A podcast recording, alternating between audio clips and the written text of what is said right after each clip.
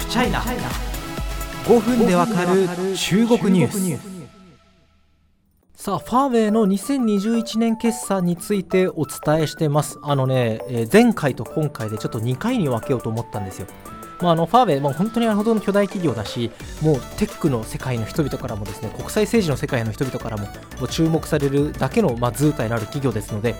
切り取りどころっていろいろあると思うんですね。その中であえて個人的に気になったポイントをですね、1、2と分けて、今回その2つ目ということになります。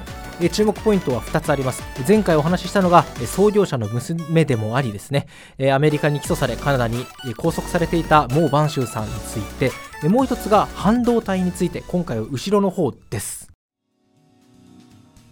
まあ、前回もちらっとお話ししたんですが、ちょっと決算の数字を振り返りましょう。ファーウェイ2021年通年の収益は6368億元。これは前年比マイナス29%。一方で、純利益は1137億元で、前年比と比べ75.9%増となっています。傘下にあった低価格のスマホとかのブランド、オナーを売却した点が反映されているとみられます。さあというわけで今回その質疑応答の部分でも出た半導体についてちょっと喋っていきたいと思います。まあ、まず前提としてですね、あのファーウェイがですね、なんか私もさっきから言ってるように、米中対立を象徴する企業となったのは、この半導体の存在が大きいわけですよね。あのもちろんそれだけではないんですけども、例えばですね、アメリカの制裁によって、ファーウェイはアメリカ製品はおろか、アメリカ製の技術や設備が含まれたものも買えなくなったわけですね。これによって例えばファーウェイのスマホ買ったとして、えー GMS、Google モバイルサービスっていうものがあるんですけど、それが使えなくなります。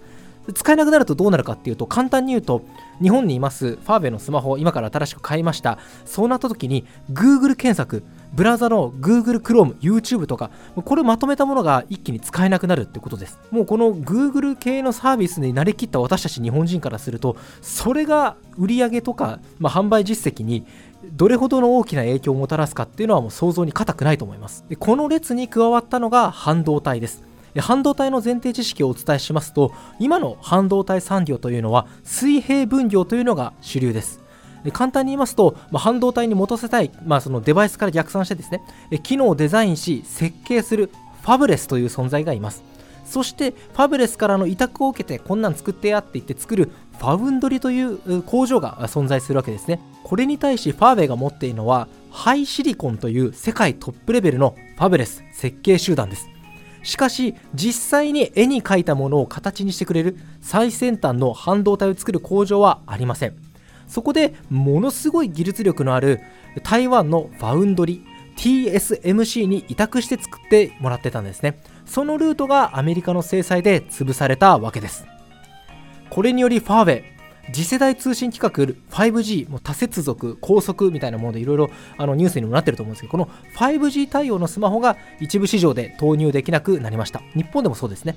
まあ、日本のスマホまだまだみんな私も含めて 4G が普段使いだと思うんですが今後 5G 時代が到来した時にファーウェイは対応できない恐れがあるわけです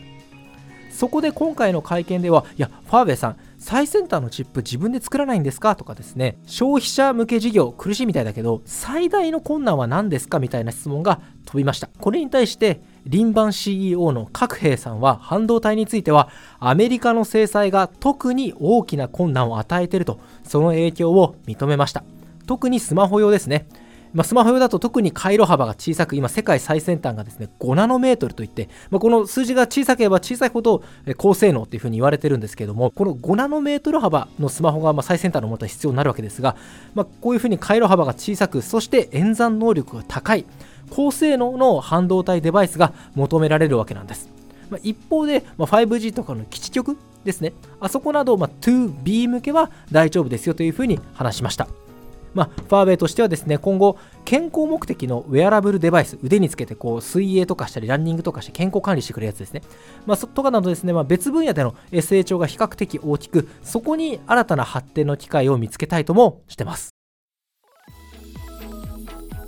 まあ、と、まあ、ファーウェイの会見を2回にわたって見ていったんですが、日本にちなみにファーウェイのユーザーってどれくらいいるんでしょうかね？この前私、秋葉原に偶然行く用事があってですね、時間潰さなきゃってことで、あのヨドバシカメラ入ってたんですけど、1階にもあのアップルとかとあの横にもファーウェイ売り場みたいなものがあって、あこれがファーウェイのデバイスかなんて見てたらですね、あのまあ、冷やかしかみたいな目でちょっと見られちゃったんですけども、ファーウェイユーザーって一体どれぐらいいるんだろうかっていうのは気になるところです。もうこのファーウェイ製のスマホだったりですね、まあ、デバイス関連が苦ししいんじゃないかというのは、おそらく火を見るより明らかじゃないかなと思います。まあ、ただ、ファーウェイとしては一方でですよ、だから日本はもう縁がないね、魅力がないねってことではなくて、まあ、ファーウェイにとっても日本は、例えば研究開発だったり、部品、素材調達などで重要性がある国だというのは、えー、同時に注目しておきたいポイントだと思います。